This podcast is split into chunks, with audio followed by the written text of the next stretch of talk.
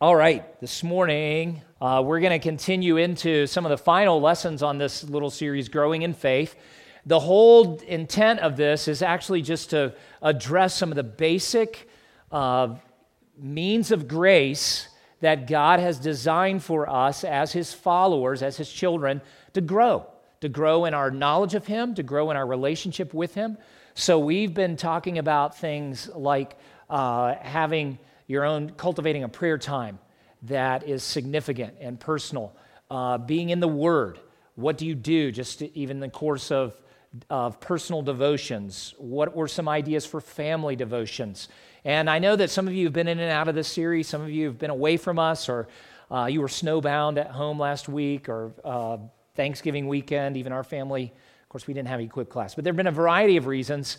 And, and if we've left some gaps in there for you personally, we could do one of two things. Uh, we could maybe find a time to get together because we want you to, to have knowledge and be equipped. Uh, or, depending on which lesson you left, we could just share the notes with you and let you read through them, such as they are. But that would at least be a little help and encouragement for you. Now, today, uh, what we want to tackle is this idea of worship. And in particular, and I use this little more formal term, Lord's Day worship. Um, I'm not a strict Sabbatarian, as some might define it, um, but I do think that this day is different and special, and thus I'm very happy to refer to it as the Lord's Day. I don't think we're in sin to call it Sunday, because that is the day of the week that you know we commonly recognize on the calendar. But I use that term just because I, I want you to think a little bit about what makes this day different and how do we prepare for it? And then how do we engage in uh, the activities of this particular day in a meaningful way as the church. So you can even see the two subheadings uh, preparing and participating. Maybe I should have said preparing for and participating in authentic worship.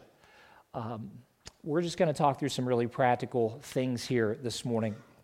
One of the authors and pastors who's been really influential in my own life is John Piper.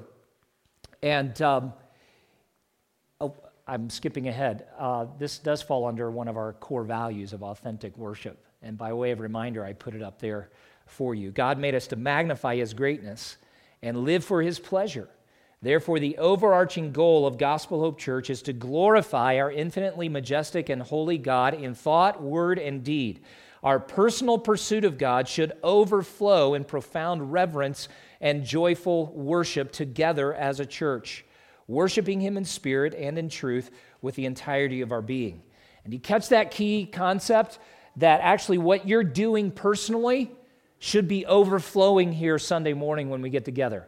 This should be the climactic moment of the week for us as we gather and, and we join uh, all of those individual moments with God and time in His Word and prayer of petition or adoration or confession. All of it should kind of culminate in this really powerful moment uh, of corporate worship.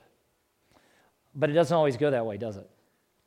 As a matter of fact, sometimes Sunday morning is one of the most challenging moments of the week for various reasons.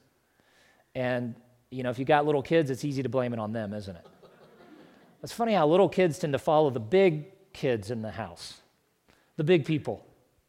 Um, we'll talk even about some practical things there.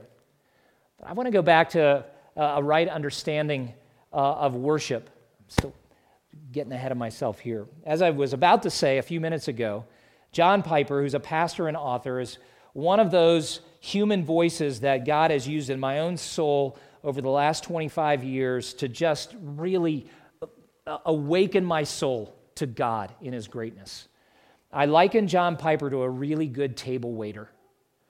And you know, I've used this illustration before, but if you go to a really fine restaurant, part of the experience is not just the good food, but a skillful wait staff who know the menu. There's nothing more frustrating than going to a restaurant for the first time and saying to the, uh, the, the, the wait staff, hey, what do you recommend? And like, I don't know. Or you say, hey, what can you tell me about this dish? I haven't had that. Well, John Piper is one of those pastors who so walks with God and engages with him that when he begins to speak about God, you just find yourself sitting on the edge of the seat saying, Tell me more, tell me more, tell me more. And one of those powerful thoughts that he has shared, and I, I'm sorry I did not put it up on the PowerPoint for you to read along, but listen to what he says. The fuel of worship is a true vision of the greatness of God. The fuel of worship is a true vision of the greatness of God. The fire that makes the fuel burn white hot is the awakening of the Holy Spirit. The furnace made alive and warmed by the flame of truth is our renewed spirit, and the resulting heat of our affections is powerful worship, pushing its way out in confessions, longings, acclamations, tears, songs, shouts, bowed heads, lifted hands, and obedient lives. It begins, though, with a vision of God as He is a lot of people think that powerful worship is something that kind of happens up here. Like if you can really get the band or the orchestra or the musicians cranking, then it gets me cranked up, and, and that's authentic worship. Eh, sorry. These can be powerful aids. There's nothing more frustrating than when you have a powerful text, either you know the musicians or the congregation is kind of like ho hum, that's why I can't fathom that, going back to Isaiah 6, that to hear those glorious angelic be- beings cry, Holy, holy, holy. And Isaiah even said the, the, the, the thresholds of the temple shook. So it, it's incongruent for us then to sing, Holy, holy, holy, Lord God. All. I mean, it's like, what? Now, I think that tune can be helpful, but man, there, there needs to be something under it.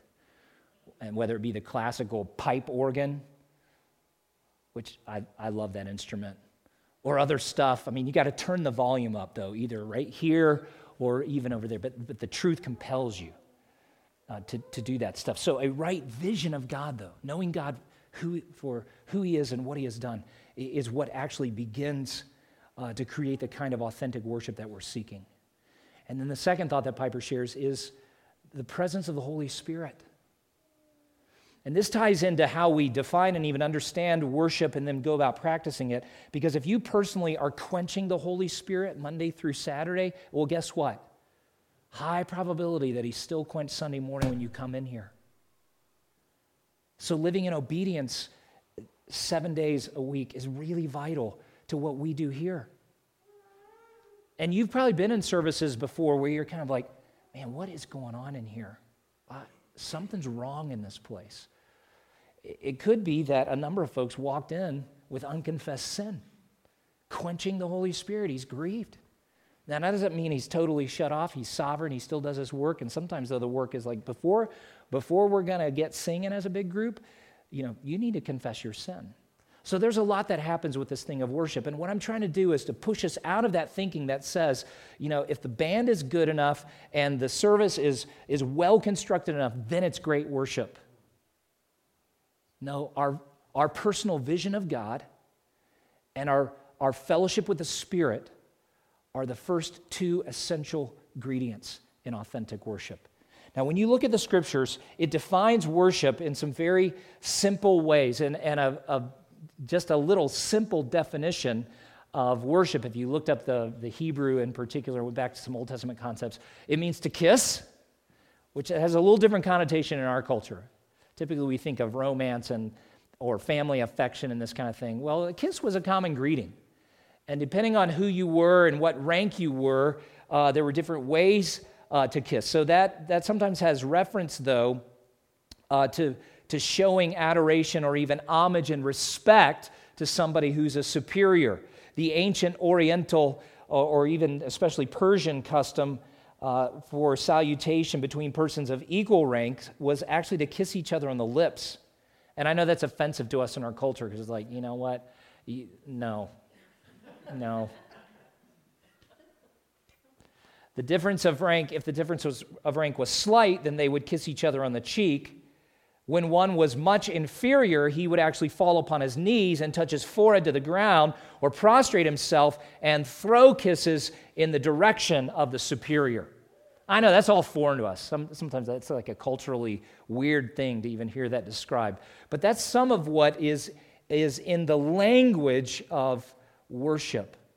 So it's that last mode of salutation that the biblical writers are typically trying to capture, and in particular in the New Testament, when we come into the letters and gospels and such, uh, they are generally talking about doing reverence on your face before a, a great and superior being. I think that's important for us. Sometimes that spirit of, of humility seems to be lost in worship services. And it is important for us to remember we're, we're coming into the presence of a great king. And I don't think God always demands that we be on our face before him. Uh, and that's part of my marvel that he reveals himself to us as Father. But there still ought to be sense as we approach him that he is great and glorious. And the first place is to be bowed before him.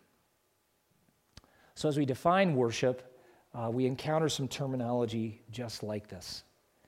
So, how do we prepare for worship? Because, in its simplest sense, I'll go to that last bullet point um, worship is the activity of honoring and praising God from our hearts, sometimes with voice, sometimes with body, sometimes with instruments, sometimes with songs and prayers, and sometimes with all of that. But how do we, how do we practice that and prepare for it? Well, very simply, I want to just challenge you uh, along a couple of specific lines. First of all, worship God daily. I hope that you already see your time in the Word is in part worship. It's not just a matter of increasing your knowledge about God, but it's engaging with Him personally. Second of all, prayer. I'm going to state this um, in just a few minutes with regard to what we actually do, but worship is actually conversation or dialogue with God.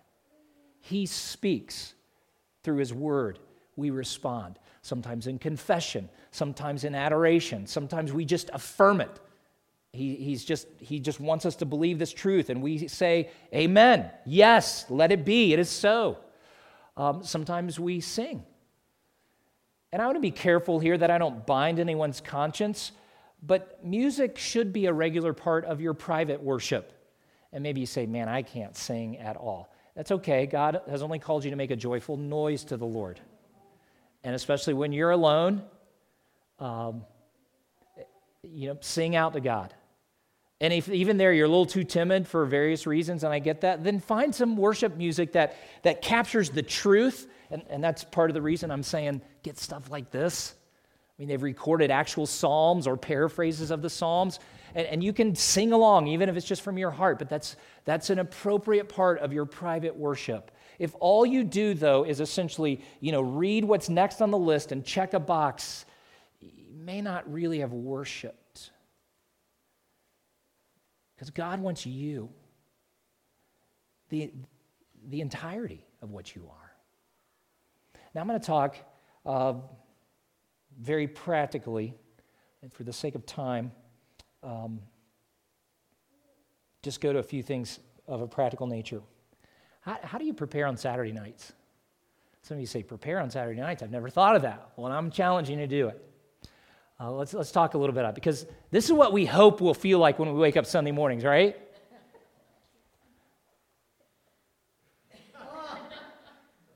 That's probably the majority of us.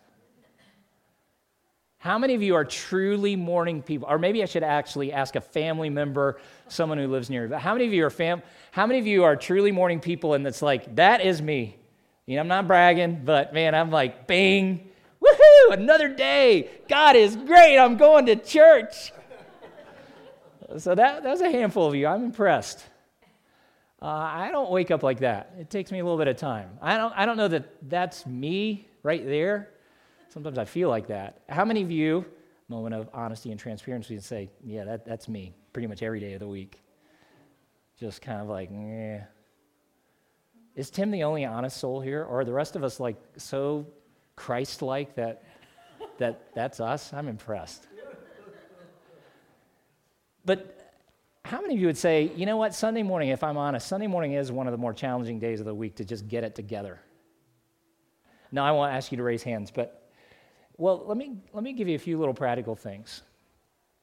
I would just encourage you to, to start scheduling Saturdays in such a way where there's at least a little bit of a break between everything else you've been trying to jam in on Saturdays and, and going to bed. And in that little period of time, just read a psalm. And a lot of those are really short and they're going to take you less than a minute. But read it in a thoughtful way where it, it begins to crowd out whatever else was there. And I'm going to admit, because I'm a big college football fan, this is really challenging on certain Saturdays of the year where there's a big game.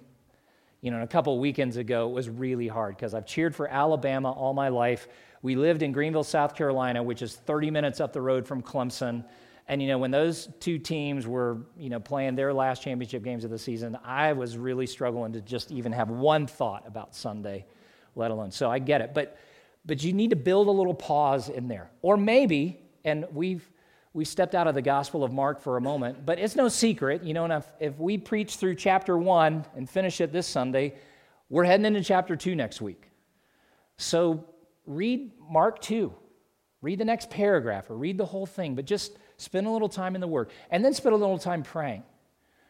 Um, and the Acts method is, is a good one adoration, confession, thanksgiving, supplication. Jonathan gave us some good pointers several weeks ago. And then finally, and this may be as important as the first two, get in bed at a decent time. we we're at the tail end with our kids. Our two oldest are 23 and 20, Haley and Seth, um, 18 and 16. And I get it. I was a teenager once too, but you know, it's a weekend, and if we let them, they, they would stay up and out until, you know, early morning hours. But you know what we say to them on Saturday nights?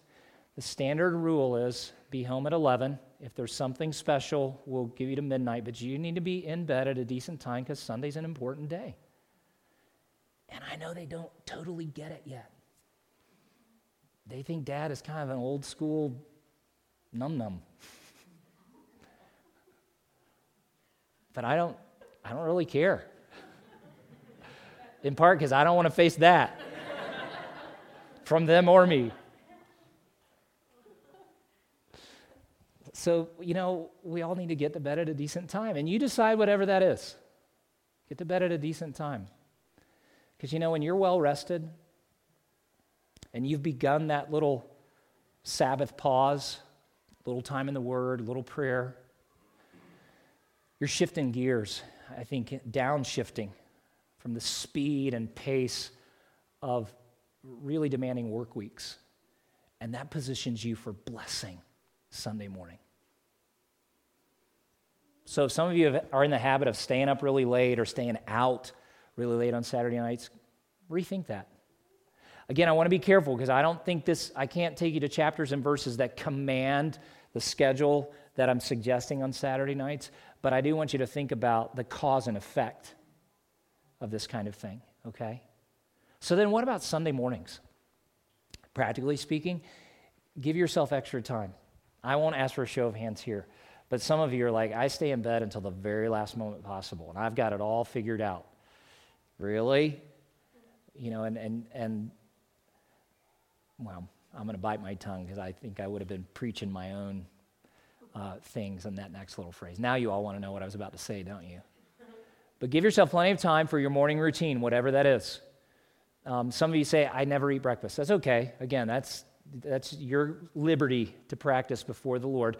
Although uh, some of your stomachs start growling and disturbing the people next to you uh, because you didn't give yourself enough time to eat. And so maybe eat a little breakfast. But then, as part of your Sunday morning thing, spend a little time in the Word. Just to, maybe you go back to the psalm that you read the night before. Maybe you read again in the Gospel of Mark and say, you know what? Danny or Matt or Kevin or, or whomever preached up to this point, so I think we're going to be here this week. And you're just reading and thinking a little bit. Another thing that we don't do this every Sunday, but have often uh, done this, that we just put some worship music. Sometimes it's instrumental, sometimes it's vocal. Um, and generally, because we're not all like, woohoo, morning people, uh, we like to ease into the day. At least I do. You know, I'll generally choose stuff that is, you know, a little softer and gentler. But I'm telling you, especially with kids, um, that, can, that can set a tone. What was that? Oh, yeah, that's another thing.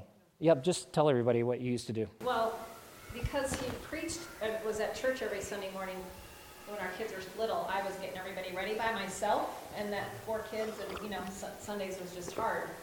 And our drive wasn't really long to church, but somebody was always crying about something.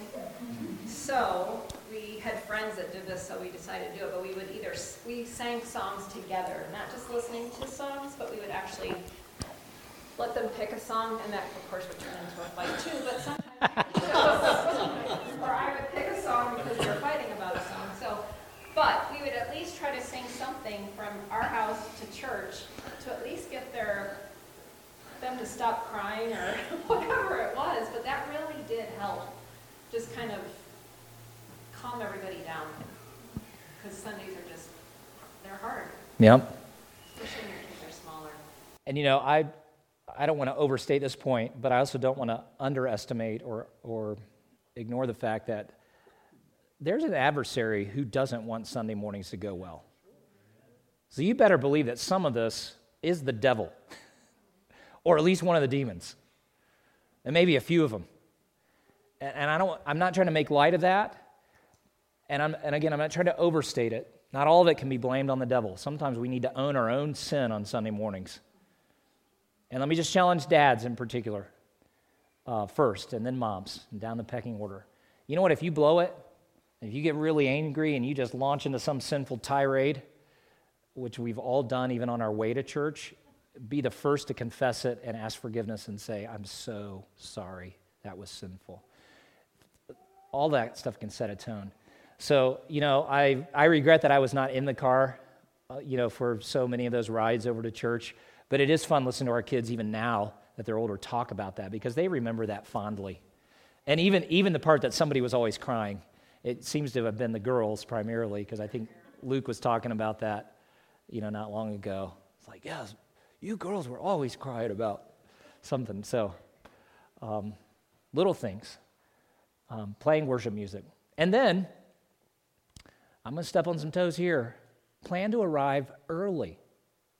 I know, t- I know it starts at 9.30, but c- can you come early enough to actually say hi to some people and, and greet them?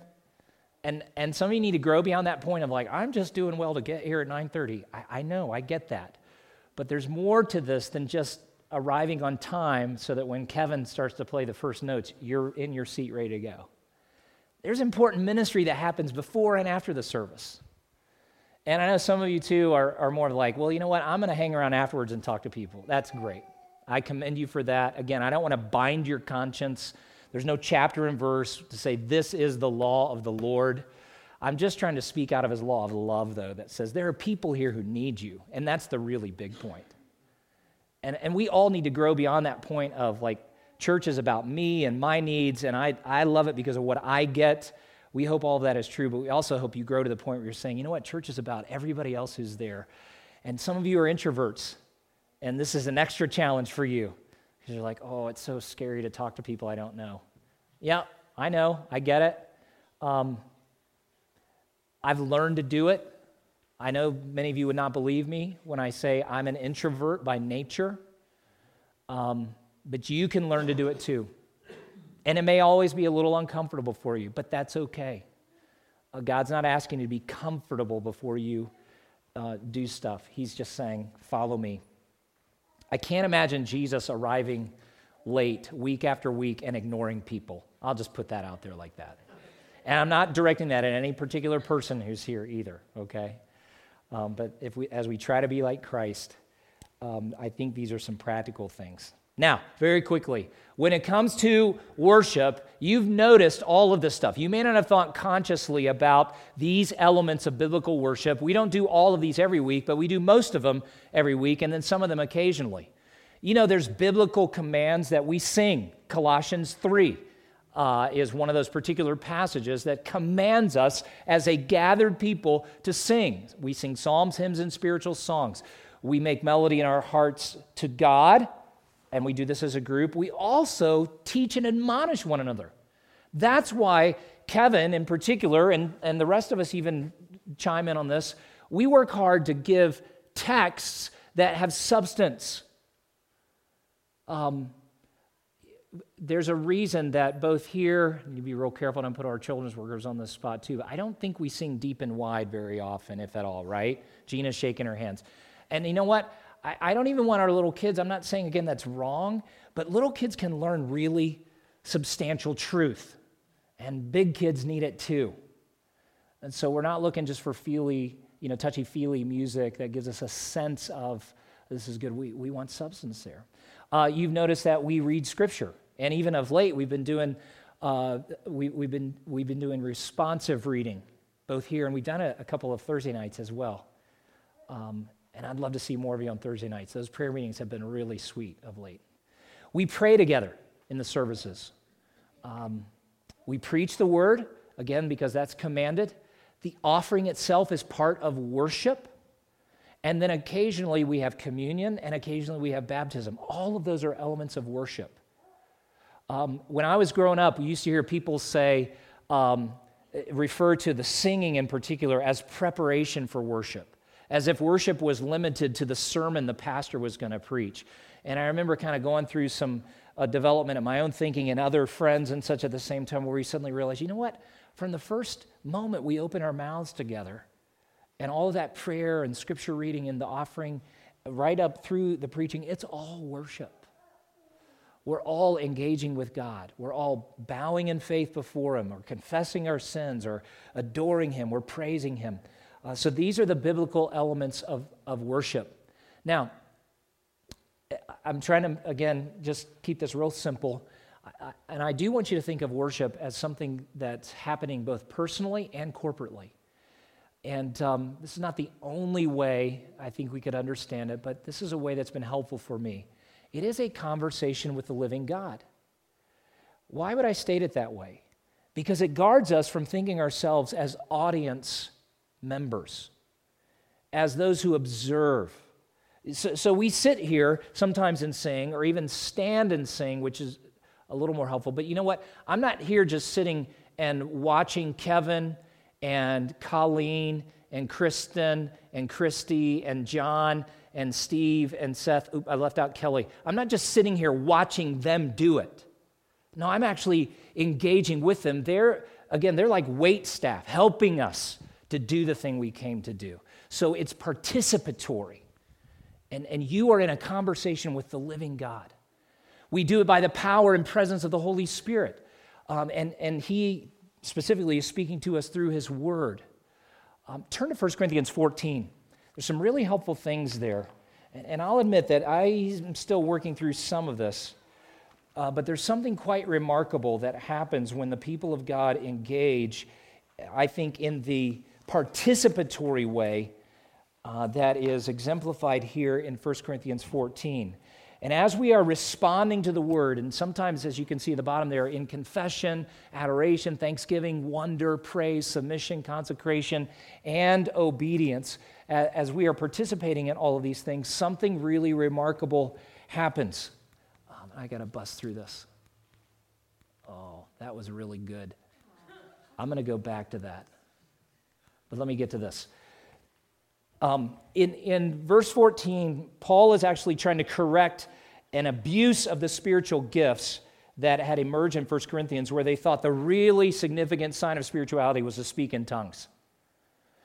And it had actually brought in a lot of confusion to the church. And so Paul is actually making the case uh, he never tells them to stop speaking in tongues, but he tells them exactly how to do that. And then in verse 14, though, he kind of like backs up from that immediate discussion of tongues and, and wants to direct their attention to what is happening as they worship together. Um, man, I can't wait for my new glasses to get here. Verse 24 If all prophesy, and, and I'm going to I think if we understand that prophesying as if all are speaking God's truth, and maybe we're doing that in song, maybe we're do that, doing that in our prayers or the preaching, but if, if together we are all speaking God's truth, and an unbeliever or outsider enters, he is convicted by all, he's called to account by all, the secrets of his heart are disclosed, and so, falling on his face, he will worship God and declare that God is really among you. That's the part all of us have. It's God designed, it's God ordained. And, and I want each of you to see the exciting opportunity you have that, that if you're worshiping God personally all week long, and then we come in together on Sunday morning and we join our hearts, even though we're struggling with sin and we're fighting, we're growing, we're, we're fighting for that growth and we're, we're changing personally. We're not perfect, but the Spirit of God comes in and people who are submitted and submitted to the Word and begin singing and praying and preaching and teaching the Word, there really is something powerful that happens. And it's not that unbelievers come in and they're impressed with us. They come in and they say, God is alive and at work in this place. Wow. I think we've gotten a little taste of it in, in recent months, but I want more of it. Don't you? And, and we invite our unbelieving friends and family members because we want them to know Jesus. And this is the vision I just kind of want you to capture. Some of you may have never thought of this before. Some of you are like, yeah, but I've kind of gotten away from it. But may God help us to engage in this way. Word of caution, so I'm going to I'm going to back up here. That's the favorite movie for some of you, isn't it? Pride and Prejudice. Say, oh, it's toward the end, and it's not the last scene. I couldn't find a picture of the very last scene where, you know, Mr. and Mrs. Darcy are seated out on the back porch or whatever you would call it. Well, you've made me watch it multiple times. And what caught my ear uh, in that last scene where, you know, she says to him, you know, Mr. Darcy, are you happy? And he, one of the words he uses there is incandescently. I'm incandescently happy. Yeah, that's impressive. Got to remember to include that in a Valentine's card or something, right? Why would I use this as an illustration? Because I think sometimes we do to worship what the romance novels and movies do to love. say, what? What do you mean? Not that there aren't incandescent or moments of incandescent happiness in romance, but I actually feel like Pride and Prejudice stops at the point the story's really just beginning. The hard work of love and marriage is still ahead of them you know, the question will be is Mr. Darcy still incandescently happy, you know, when Mrs. Darcy, you know, has had the flu for five days and the kids are out of control and the house is a mess and work is not going well for him personally, you know, and it's just, it's real world. So follow me for a moment. In movie production, we write a script or adapt a great work of literature that highlights the best of love and romance and we chart the plot, we fine tune the dialogue, and we locate it in settings ideal to the story. We shoot hours of raw footage of professional actors whose beauty is enhanced by professional makeup artists, makeup artists, and lighting experts, and whose stage is designed, constructed, and maintained by professional design teams. We put a soundtrack to it, projected on a big screen, put moviegoers in comfortable seats with enormous buckets of popcorn and for two hours we glimpse something of love and romance. But I think sometimes actually lose perspective on what it really takes to make love and romance work.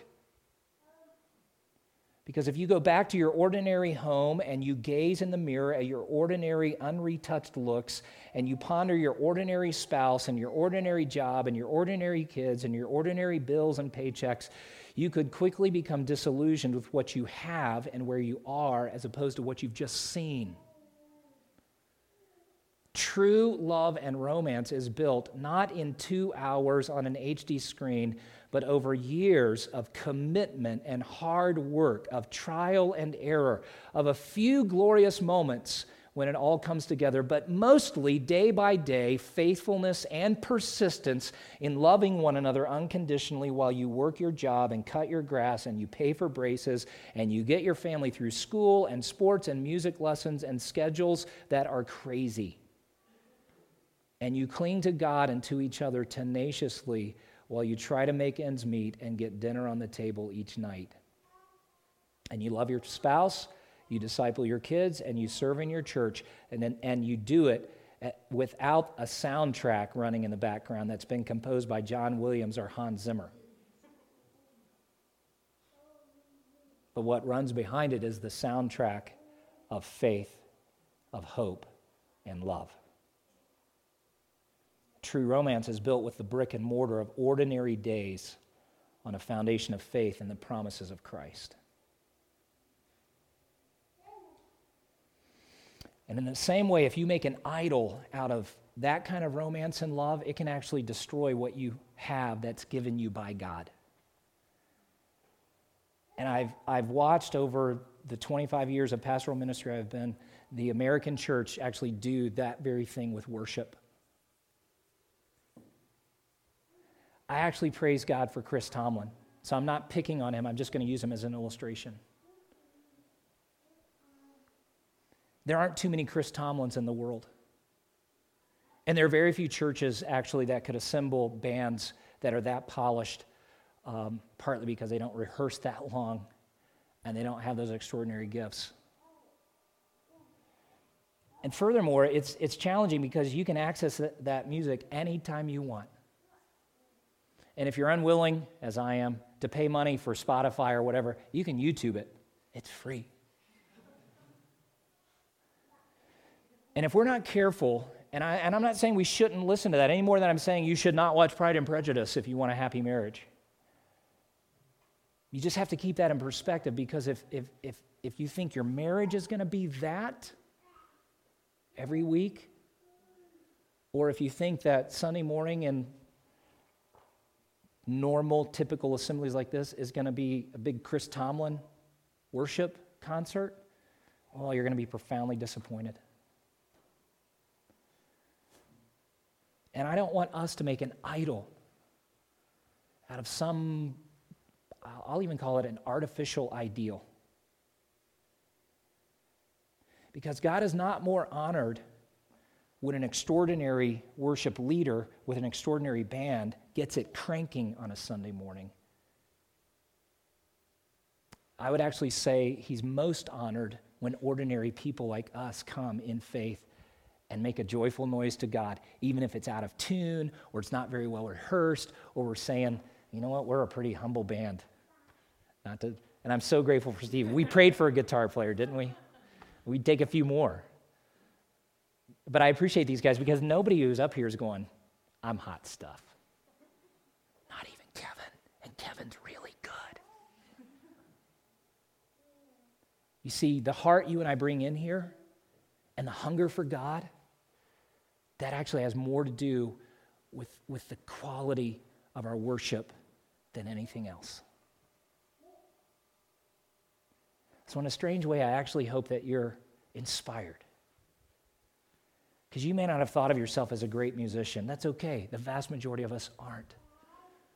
But with God's Spirit in you and, and your just steady, faithful worship of Him, uh, Monday through Saturday and anticipating kind of the climactic moment on Sundays. And if we do this for a lifetime, oh, it brings God such joy and pleasure, and it will grow us and change us. And it will actually be evangelistic in the sense that unbelievers who come in will say, God is in this place.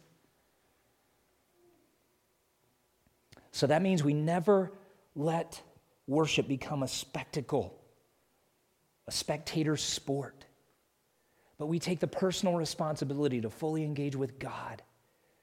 And we do that each day. We pursue God with all our heart, soul, strength, and mind. And we say, God, helping me, I will be a true worshiper every day of the week. There's so much cultural current that flows against this. I was just thinking, you know, most of us, because we've, most of us have grown up in this country and we've seen a bazillion uh, television advertisements. We've been conditioned from birth that life is better if we eat cereal that's been fortified with vitamins and minerals, and we wash our clothes in detergents that have stain lifters and oxy agents, and we quench our thirst with beverages specially formulated with electrolytes like calcium, sodium, and potassium. So water's not good anymore, and your mother's Tide detergent that she, that she used, you know, 40 years ago isn't good enough, and you know, just like raisin bran uh, would not be the same if it weren't like fortified with all that stuff. So we kind of feel like Worship has to be supercharged for it to be really good. And that's not what I see in the Bible. God just wants you and me, redeemed ones, followers of Him, going, Oh, Jesus, I love you. Speak to me.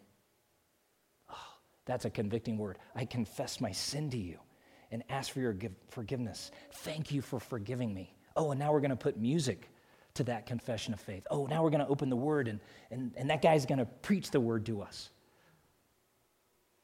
That's worship. And somehow, some way, the living God smiles. And just like the, the smoke that ascended from those Old Testament sacrifices, I think God breathes in the air of, of this worship and says, Oh, that smells fragrant from us. What a God. What an opportunity. Let's pray together.